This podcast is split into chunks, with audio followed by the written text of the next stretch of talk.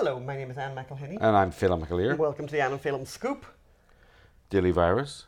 Daily Virus, where Yes. we discuss the latest news, views, advice, and madness of the pandemic. It's Thursday, December 10th, week 37. That's nine and a half months of the two week flatten the curve lockdown. And we are in Florida, where there is freedom. Yes. Which is very, very compared nice. compared to California, where there's no freedom. So Yeah. all the restaurants were open. We saw people sitting at a bar at the airport. It was Wow. incredible. It was Yeah. amazing. And it was we sort of walked past them and it was like, wow, did we just see that? Mm. Anyway, um, what's in the show today, Phelim? What's on the show today. So more Hollywood special treatment whilst your children suffer. And guess which news organisation covered up the sp- other special treatment that Hollywood received? And uh, guess why they covered it up? Uh, it'll, it's very interesting. And how lockdown skepticism can cost you your job. And in the Zoom world, guess whose business is booming? And Nancy Pelosi certainly deserves an award for worst person of the year. Although, although it's a it's a competitive field. it's a very competitive field, but we'll we'll talk about that. So let's get let's yeah, get so more It. on the Hollywood Hollywood. It's not hypocrisy actually. It's just they are so elitist. They just don't understand, and and their their Democrat enablers are just as bad or awful. So they have kicked. They've closed the public high schools in Atlanta, but have op- you're allowed to open the public high schools in Atlanta to film for the new Spider-Man movie. So the, yeah, so so a company has obviously rented the a school in Atlanta for the for the Spider-Man movie, whilst the people, the children, are sitting at home on Zoom classes, being miserable and failing. And that, of course, reminds us of our lovely lady at the Pineapple Grill in in Los Angeles, who went back to her. I mean, people don't realize this maybe in the rest of America and the rest. I know we have an international audience. You can't have a meal in a restaurant at all, indoor or outdoor, in California. In one California, one of the few places on the planet where you can actually have a meal outdoors in December. And this is even though a judge has said that there's that they have That they made this decision with no scientific evidence. no data. This No is the data. party of science has made this decision with no data, with no science. And what have the people in power done? They've just ignored the judge. They're they're they're still the restaurants are still closed. This lady, she went back to her to her office to to, to pick up uh, to pick up goods, and there she saw a beautiful outdoor uh, eating setting. Uh, I mean, we- around right beside right beside her own right beside her own piece and and she's like this is completely mad what does it turn out to be it turns out to be a film set Yeah, we, we covered this in yesterday's Yes. uh, scoop. but we have some we have an update With an update, yes. So she was very upset, and NBC's uh, show Sunday Today they they decided to do a um, you know a thing about how restaurant owners are really angry with restaurants being closed, and reporter Megan Fitzgerald she showed the restaurant owner Miss Marsden. Uh, her, it was a viral video at this stage, getting really angry with her restaurant being closed. But A didn't reveal that she, the reason she was angry is not really because her restaurant was closed, although she was angry with that. It was because right next door to her there was an outdoor seating eating arrangement for a massive film crew uh, that had been given permission by the same city health authorities and it gets worse that had just closed her patio. But what what reporter Megan Fitzgerald didn't also reveal was that the show that had been given the permission was an NBC show, and she was an NBC reporter. unbelievable And it's the it's the NBC comedy show Good Girls. Oh, what a laugh! oh my god unbelievable So. NBC. NBC are happy to misrepresent the anger, the legitimate anger of a woman business owner, uh, go go girlfriend. Uh, so a female reporter is willing to misrepresent a female business owner, go girlfriend, and uh, and then misrepresent misrepresent why she's angry, and then hide the fact that there's a conflict of interest in the report. Well done unbelievable unbelievable journalism. So it's good to know that the, the left don't leave their intolerance at the door when they, uh, you know, with COVID, with the Wuhan flu.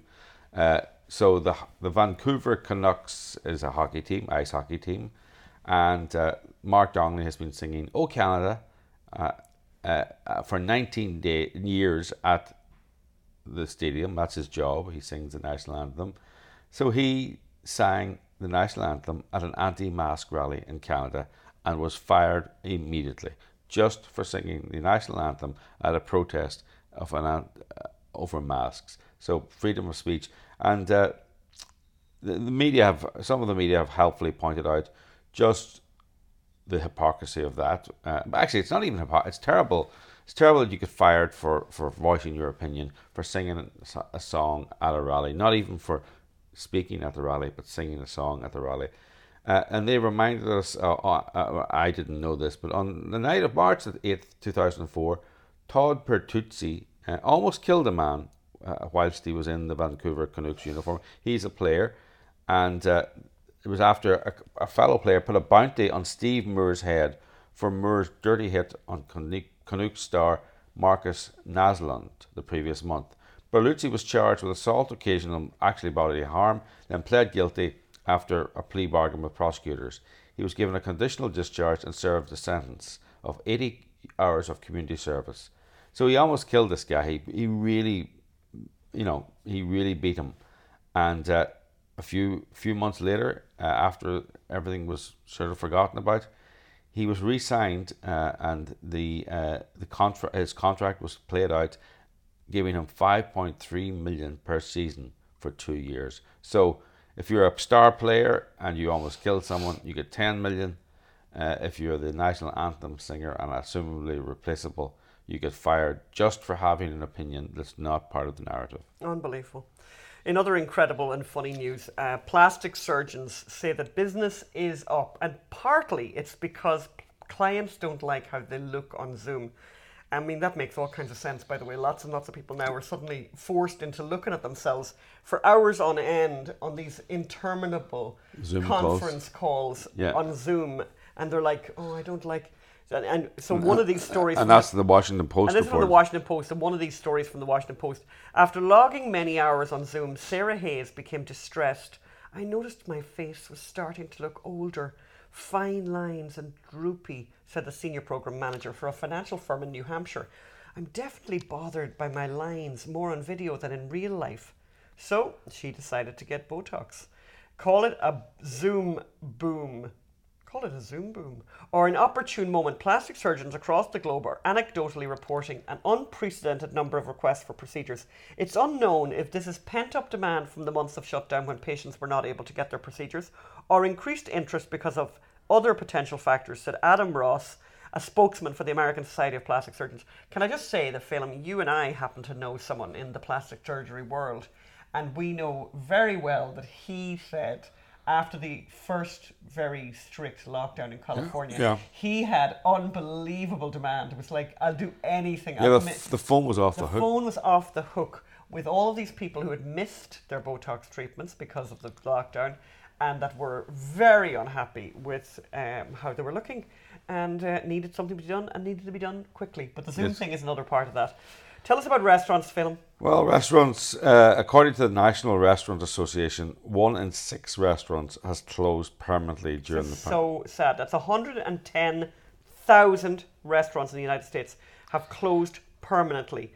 Um, it works out at about 17% of all restaurants in the country, or about one you, in every six. Can you imagine how many work, and many work, I mean, heartbreaking that is.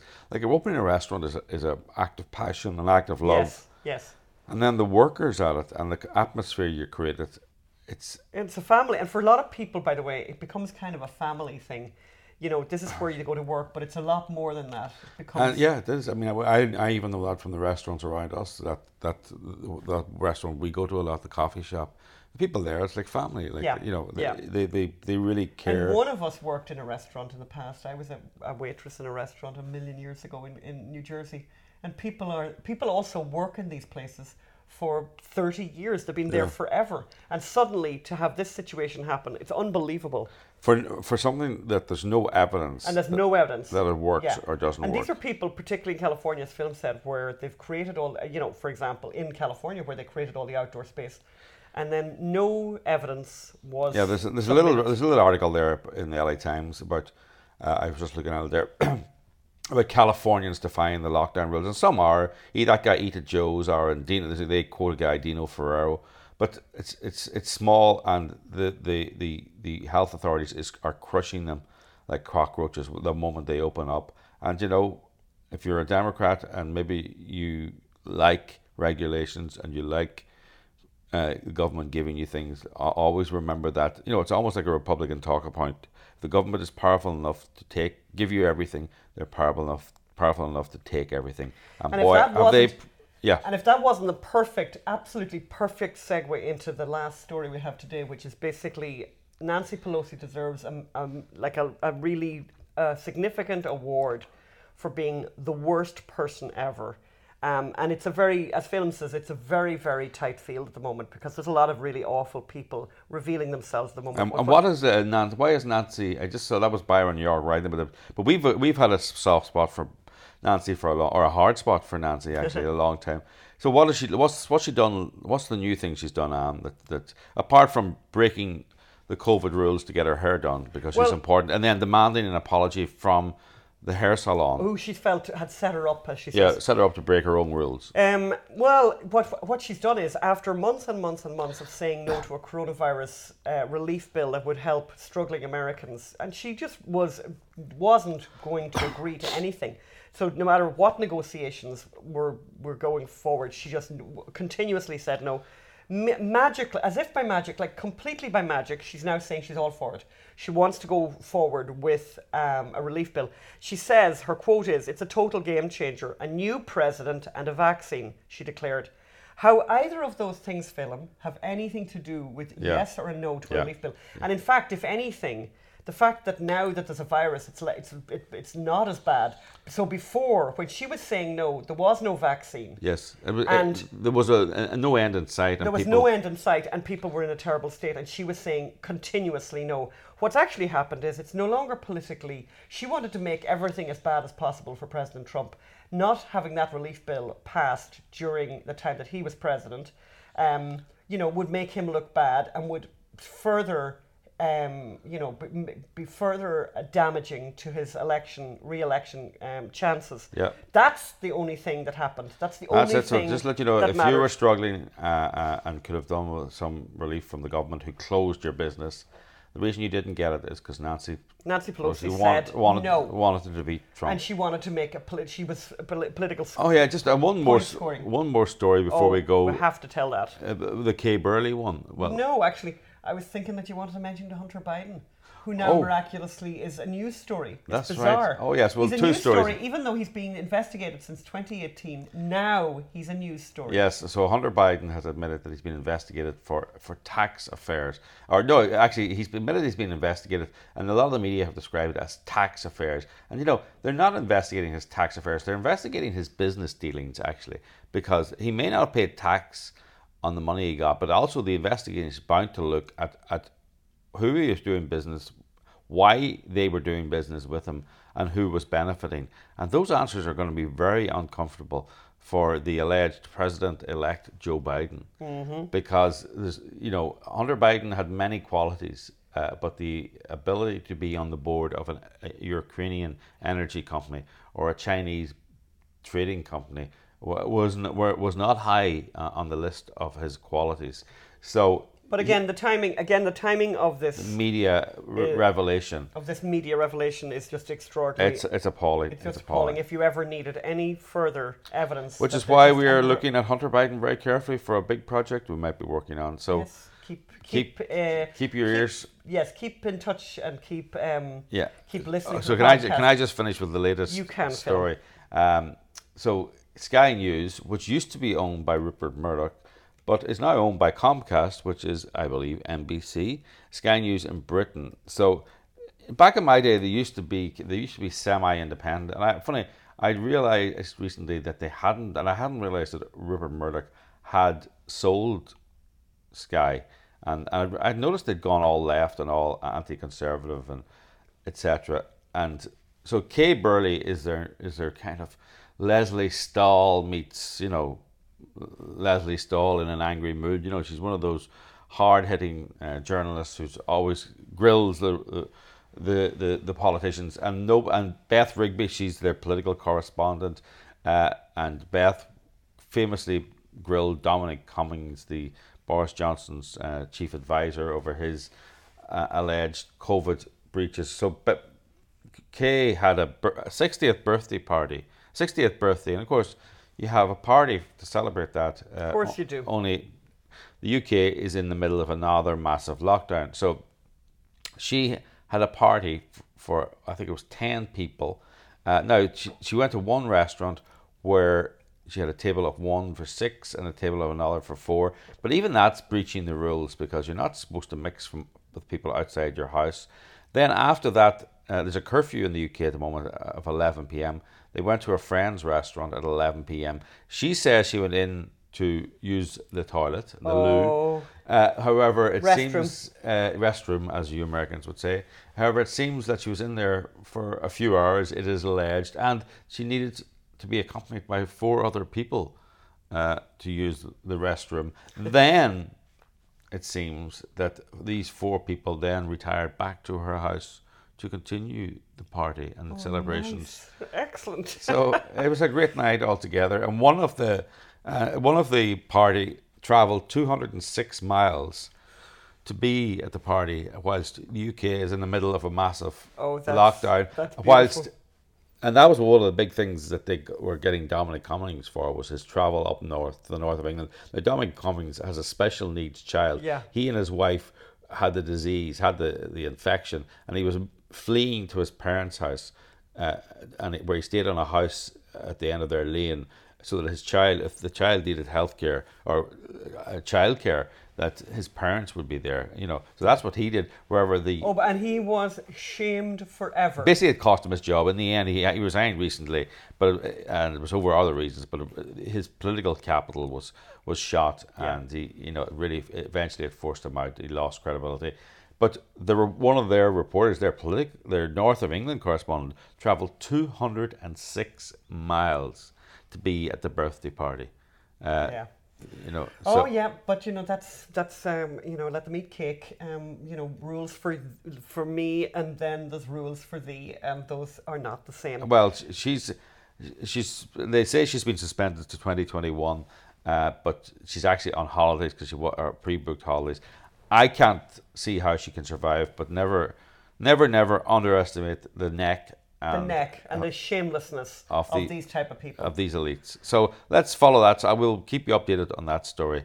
So. Uh, and we'll talk to you on Monday. And we hope you have a fabulous weekend wherever you are, and that you know things aren't as crazy as I just hope they're not too crazy there because it's a terrible time. It's a terrible time for young people, particularly. So, um, just hoping that things improve and soon. Okay. Bye. Bye.